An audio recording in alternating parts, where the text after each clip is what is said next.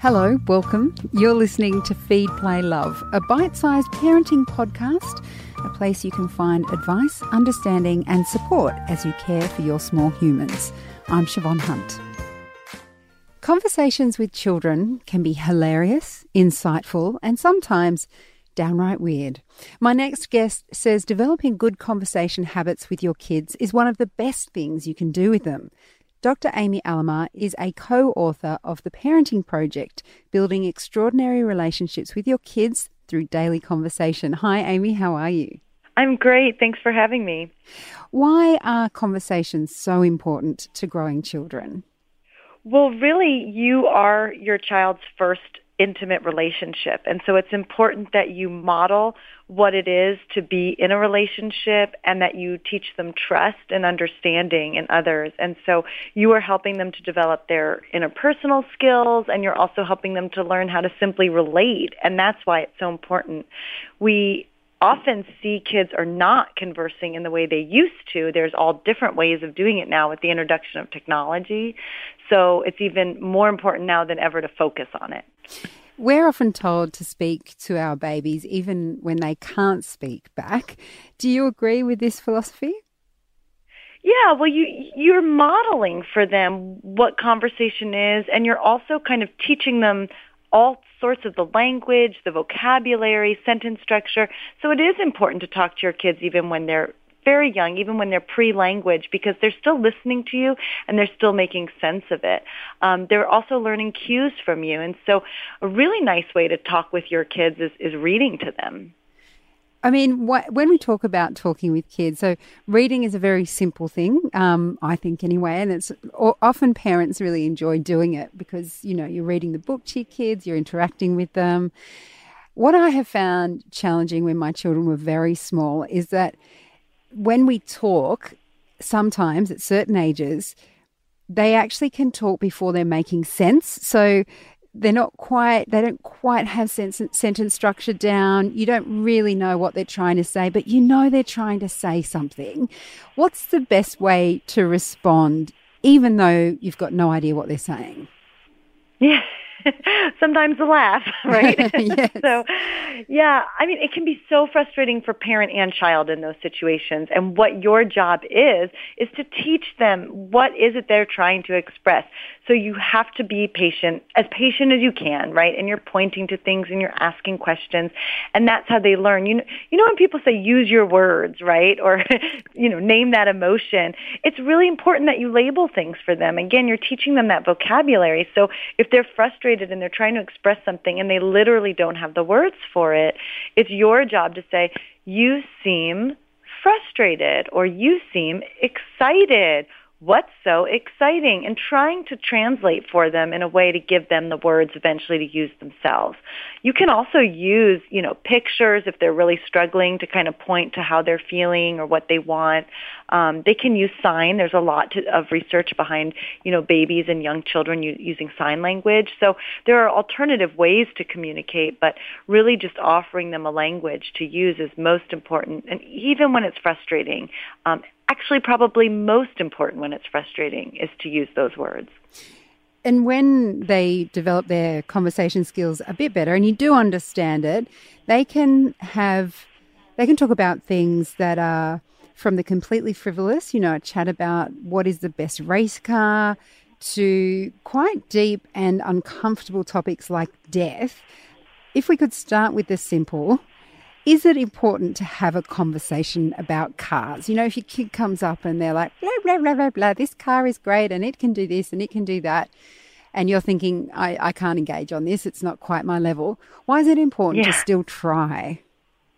And I remember the conversations with my own young kids about the trains. It was always the trains and the bus and the boat, you know, talking about, and, and it does get boring and it gets repetitive. Um, and so, you know, give yourself some, you know, be, be kind to yourself. And if you need a break, take a break. But it is important to engage in those conversations because what you're signaling to your child is, I am showing an interest in what you are interested about and I am offering to find out information with you. And so you're giving them that sort of opportunity to explore the world when you do that. And so, yes, as patient as you can be, engage in those simplified conversations so that you know, you express that because think about how rude it would be, you know, if your spouse or partner or good friend wanted to talk about something and you said, well, that bores me. I'm not going to talk about it. you know, I mean, that's essentially what you're doing. You're shutting it down. And so you want to make sure that you honor that. Now, if we can move on to the ones that are a bit harder to deal with, like sex, death, religion, these are all topics that have come up. And my son is, he's not even five yet. My daughter's almost seven. We've definitely had these topics come up before. What's the best way to handle those questions when they're lobbed at you out of nowhere? I mean, I remember having a disastrous conversation about God on the way to drop off in the car, um, where I just was reaching for the best description I could, and all I could find in my brain was the big friendly giant. So I was trying to answer some profound questions without being very well prepared. Um, how do we need to answer them on the spot? And, and answer their queries right then and there, or can we have some time to work out how we want to respond? And, and the answer is yes to both. So, you know, always sort of validating the fact that they have the question or that they want to have the conversation, right? Like, oh, that's really interesting or that's something I've thought a lot about or something I haven't thought a lot about, you know, kind of buying yourself time but really validating that it's there. Um, if it feels um, inappropriate, you know, if it's, if it's a conversation about sex and you're out in public around other young children and you don't want to have the conversation, a good response would be something like, well, you know, this is a great question and I definitely want to talk about it. This is not the appropriate place. You don't say it's bad or naughty. You just say this is not the appropriate place. So I'm going to talk to you about this. And if they kind of push you, you just say, I've made it clear. We are going to talk about this and you make sure you come back to the conversation when you feel more comfortable. That gives you a little time to think about what you want to say. It shows them that you haven't forgotten and that you will do it, but that, you know, it also teaches them boundaries. Now, I also had a question about God in the car once, so I'm kind of giggling along with you because it, it does it kind of like, wow, I wasn't ready for that. And sometimes that's an okay answer. Oh, that's big. Um, I'm not quite sure how to answer you on that, but let me think about it. And, you know, you can kind of talk through your thought process or you can wait. And that teaches your child that it's okay not to impulsively speak out and that you can think before you speak and that you also can process your thoughts with other people. So any of those answers is right and it's really your comfort level um, and the situation. When it comes to those topics and I would say I'd always want to address them. I'd always want to answer their questions to the best of my ability. But what? How do you work out what is age appropriate? You know, do you you might have the idea that you could possibly tell them more than they can handle because they're still small. You want to protect them, um, but then you also don't want to leave them wondering and, and trying to find out the answers themselves. So, how do you negotiate how much to tell them? Exactly. That's a great point. When the kids ask questions, they're ready for some answers, right? And so then you start. And as you start, they'll signal to you how ready they are and for how much, right? So you start talking and you may say, well, you know, when you're talking about sex, it's really when a, a man loves a woman or a woman loves a woman, you know, and you start in the conversation and then they're done. They're like, okay. and they're off and running. And so then you say, okay, that was enough for them. Um, and the next time you go a little bit deeper and you talk a little bit more. And so you kind of take their lead, right? You follow their lead. And if they're still listening and if they're still interested, you go further. Um, really what's more important than what's appropriate and what's age appropriate is you know, how interested are they? And they're going to be exposed to this information at some point in their lives. And so better they're exposed to it with you and sort of through your values and your filters so that you can kind of help them again with that decision making and that thought process. Um, so it's, it's really not so criminal to expose them to more than you are ready to expose them to. And they'll usually stop you before you get too far if, if it is inappropriate. Um, all that said, you know, if you want to shelter your child, there's nothing wrong with sheltering them, just understanding that at some point they're going to see and hear things and you've got to be prepared for those conversations. So if you choose to shelter them from something in the immediate, do be prepared to come out and talk about it at some point when it comes to those topics, I think the thing that I find most challenging is I don't know how to explain it to my kids because I've never had to explain it to myself before. So, if we talk about religion, for example, my family doesn't have a faith. Um, we've never had conversations about religion in my birth family. And then my child asked me about religion, and all of a sudden I'm like, how do I tell you what religion is when I don't know what it is? That response is so authentically right you know, I don't know how to talk about this with you. Let's explore it together. Um, religion is tricky, right? Because everybody has such strong beliefs or no beliefs, right? And so it's such a, it's just littered with all different kinds of ways of living and being. And so explaining that and saying, you know, there are people who believe very strongly in this and some very smart and respectable people have very different views from each other and kind of giving them models. Um, maybe buying a children's Bible or some literature, you know, to kind of get talk to them at, at like a a level they can understand it. Um, you know, oftentimes visiting in a religious ceremony for maybe a special celebration for another person, a friend or family is a good way to introduce religion. But if your kid comes to you with a lot of questions about it, the best thing to do is be open and direct with them. Just like you said, you know, this is not something I've given a lot of thought to, or this is not something that I was brought up with, and I've thought about it in this way.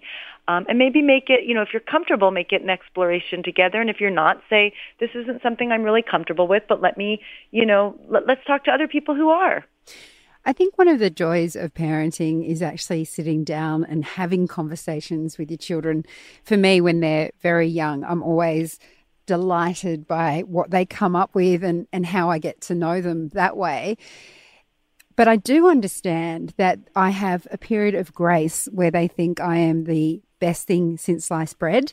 And at some point, that is going to change, and they are going to um, perhaps look to others for their advice and guidance through life, or they might not think I know everything like they do now. Um, is there a way of using these conversations now to set you up for the future, or is it kind of inevitable that as they approach their tween and teen years, they're going to shut down and not speak to me as much. And, and that's really the premise of the book is how do you maintain influence when you can't be the main influence anymore? And you have to understand that what you're doing, your goal, right, is to raise an independent, you know, adult who can really make decisions on their own and will do good things in the world. And so if that's your end result, you have to release some of that control and some of that influence, but you want to do it in a way that, you know, you've left a lasting impression, where you have an impression on the filter that they will carry with them in their mind throughout. And so conversation is the number one way to have that long lasting impact on them. So when you have these conversations with very young children and you take the time and you are patient and you're showing interest in what they're interested in, like the race car, right? And you're honest and you're open with them about the tougher questions and, you know, then they start to understand who you are as a person and they learn trust from you. And so as they get older, and yes, their peers will have much more influence and, and the outside world will have more influence on them, but they'll still look to you and they'll still hear you in their mind and sometimes in their ears. um, and they still do respect you. It's just, it looks a little bit different. And so this is the way that you have a relationship with them. Um, and so it's so crucial that you start it as young as you can. Now, for parents of slightly older kids, you know, I wouldn't want them to be afraid it's too late because actually it isn't and you can develop relationships and it'll just look a little bit different from when they're very young. And I should mention that in your book, you've divided them, the conversation starters, into sections. Um, you've got heart, opening heart based conversations, navigating uncomfortable conversations, braving dangerous conversations, nurturing character conversations and fostering brave conversations. So it feels like you've got lots of tips for people there and how they can sort of start that happening with their teen or tween. Yeah, so if you've got, you know, the kid that just talk to you nonstop and then all of a sudden they do sort of pull away, what are some prompts that, you know, we can use together to start a conversation? There's a fun interview in there where you can interview your child and they can interview you back. And very young children love this kind of conversation because they like to learn you know, kids of all ages really like to hear about your stories and where you came from. And they love to hear about when you made mistakes. And so use those as learning opportunities because, you know, we aren't perfect. And like you said, they think you're all that, right? But really we, we are imperfect beings and they need to see that so that they can understand what it is to live and be wonderful in the world having made mistakes. What a great place to end. Amy, thank you so much for speaking with us today. Thank you for having me. It's a pleasure. That's Dr. Amy Alamar. She's a co author of The Parenting Project Build Extraordinary Relationships with Your Kids Through Daily Conversation. We'll put links up to where you can find a copy for yourself. Just head to babyology.com.au forward slash feed play love. Feed, Play, Love is a babyology podcast produced by Elise Cooper and presented by me, Siobhan Hunt. You can get in touch. We'd love to hear from you. Email us at feedplaylove at theparentbrand.com.au. See you next time.